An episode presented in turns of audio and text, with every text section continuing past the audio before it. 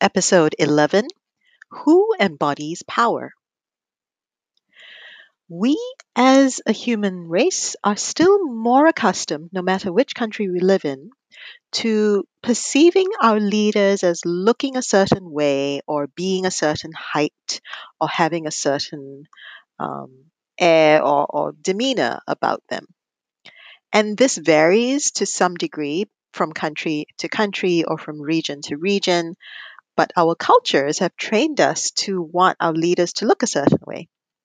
Now, I have had a very interesting and busy week so far of spending evenings in different rooms filled with different and new faces of power. Keep listening. Welcome to Peace Matters, a show that uncovers peace in our communities, our countries, and deep within our souls. I'm your host, Maya Matthias, founder of Inventive Links, a leadership development company that cultivates enlightened executives, creative citizens, and wise writers for a more peaceful planet. Join me as I share three things in the show. 1. Stories or trends that impact our capacity for peace in the world. 2. Insights and tools to help you cultivate more inner peace. And 3. Updates on the peace building work I do plus answers to your questions about creating a more peaceful existence for yourself and others. Be sure to head over to inventivelinks.com to sign up for our Peace Matters newsletter, where I share bonus resources to build more peace in your world. And now, on with the show.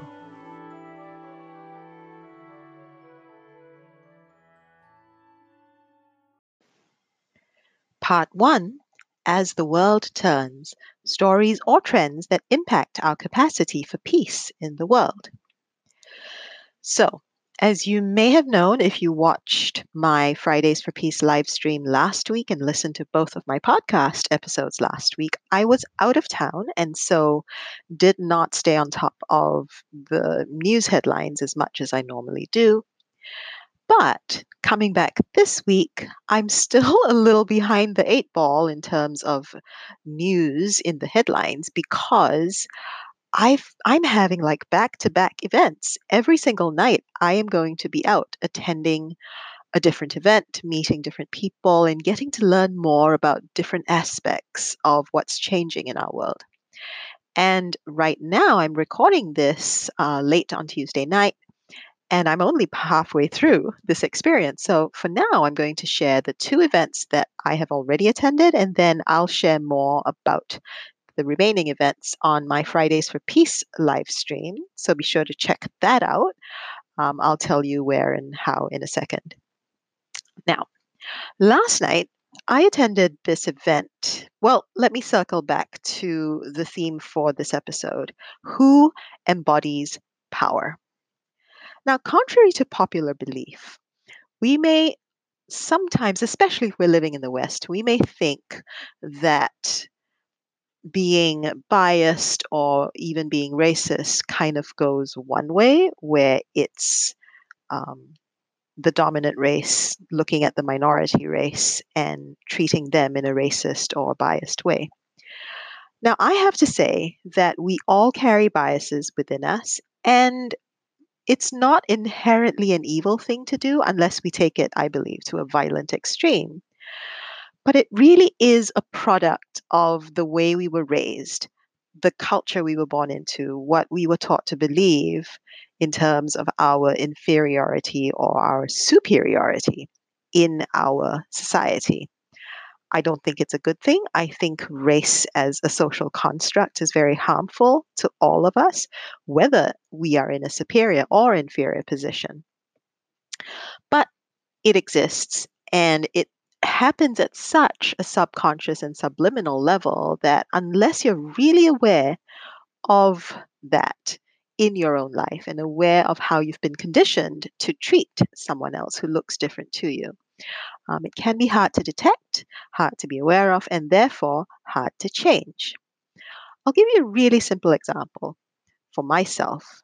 Last night, I attended this event by um, this yogi, this lady who has been studying the philosophy of yoga for many, many decades now, and she has built a congregation around her work. And what I realized, even after I was listening to her, and she is so filled with wisdom, and I, I need to read up on her story a little more. But there was this little niggling part of me that couldn't quite understand why I wasn't fully engaged initially when I was listening to her. And then it hit me. I was raised, born and raised in Asia, where the person who would be talking about these things, I mean, she was talking about Vedic wisdom and the philosophy of yoga. Even after spending all these years in the West, there's still a part of me that's more comfortable hearing that message from someone who looks more Asian, someone who is of an Indian heritage and Asian Indian heritage. And it was only when I got to the end of her presentation that I realized, oh, gosh, there's still a part of me that was holding on to that. And once I was aware of that, I could address it internally and say, oh, wait a minute. It's not about who, it's not about the messenger, it's about the message. Similarly, tonight, I was blown away by attending this event put on by the New York Times around um, a piece uh, and a photo essay, photojournalistic essay that they did some months ago to photograph the all the women in the Senate and the House of Representatives now in America. And when they came to this idea initially, they didn't know how viral it would become, and it did take off. The title of the article of the essay is Redefining Representation. And I was lucky to have spotted it in time that the photo editor and one of the photographers was going to be in town, just down the street from where I live, talking about the thinking and the planning and the execution of this photo essay. So, what I love about their approach is, again, thinking about this idea of who embodies power. We are so tuned in and so conditioned by visual imagery and the visual setting that we place our leaders in in our respective cultures. And what these two women who put this who were on stage sharing their project with us they told us that they were inspired by the traditional settings that congressional and presidential American leaders were often photographed in. It would be this very um, stark and yet well lit setting where the portraiture would be quite formal and you know typically it would be an older white man standing in front of the camera or being painted in an oil canvas format back in the day. And so, what they wanted to do was to subvert that and use the same setting for these women so that it wouldn't be that much of a stretch for us as consumers of the imagery to see that, oh, these are the same settings that we're used to seeing mostly men in, but now we're having women in those same settings. And so it, it's a little easier for, for us to wrap our heads around it and at the same time be startled and be stunned in a good way to see, oh, gosh, I need to rethink this, don't I? Seeing, I don't always have to see a man in this setting. Even a woman can embody power and can be in a position of power and look the same way a man does when they sit in the halls of Congress. So, there are going to be a few more events I'm attending later this week where the people that I'm listening to are embodying power in an unconventional way. And I can't wait to share more with you on both my Fridays for Peace live stream and on the next issue of my podcast this week. So be sure to check those out.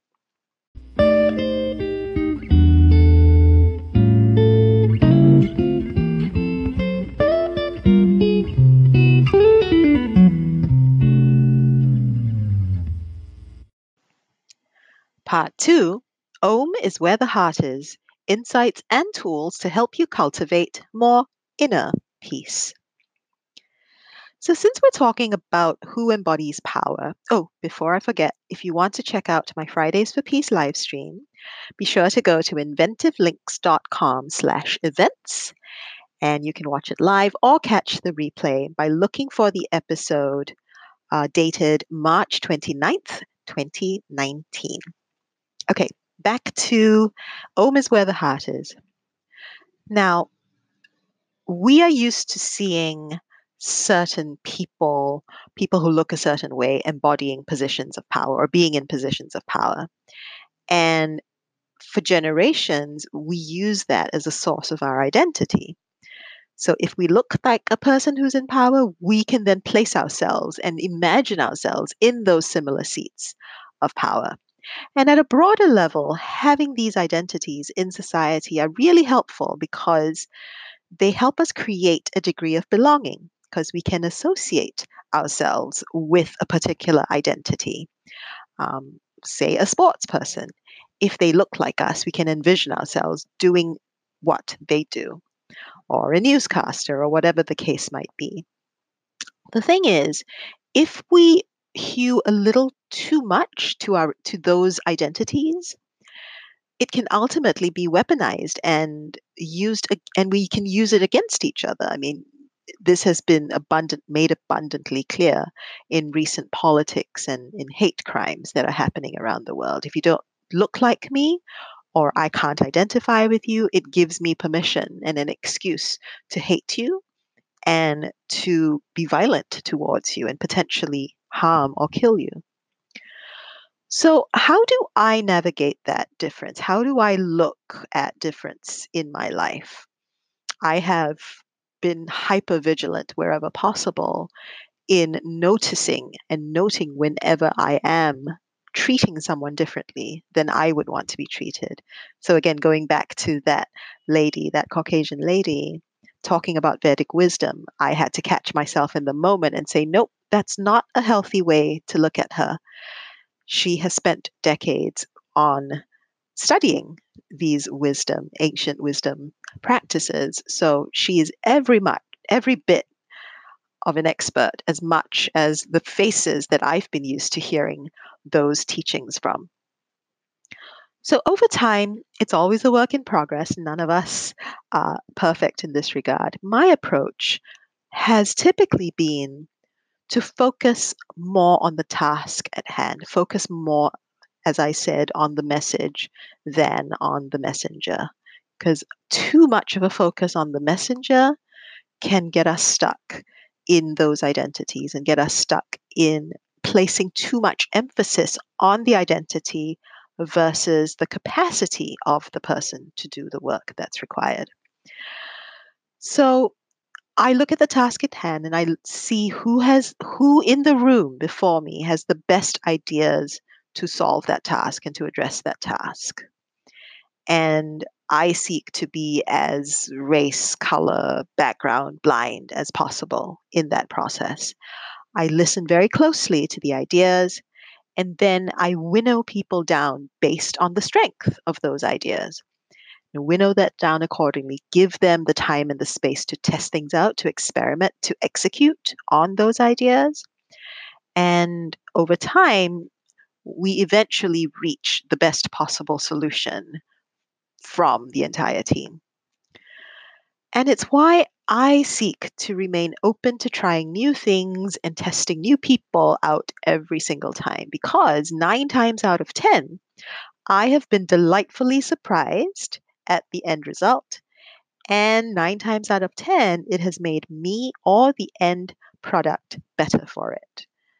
Giving people the benefit of the doubt more often than not is going to work out. And especially in a work setting, it helps people see the value and the potential in themselves in being a valued contributor to the team. And when you can see them in that way and look past the identities that we may place them in or we may pigeonhole them in or that they have been pigeonholed into by society, if we can look past that and help them transcend that as they contribute at work or in your community, whatever that construct, that social construct that you work within is, the more we can do that, the better we all are for it.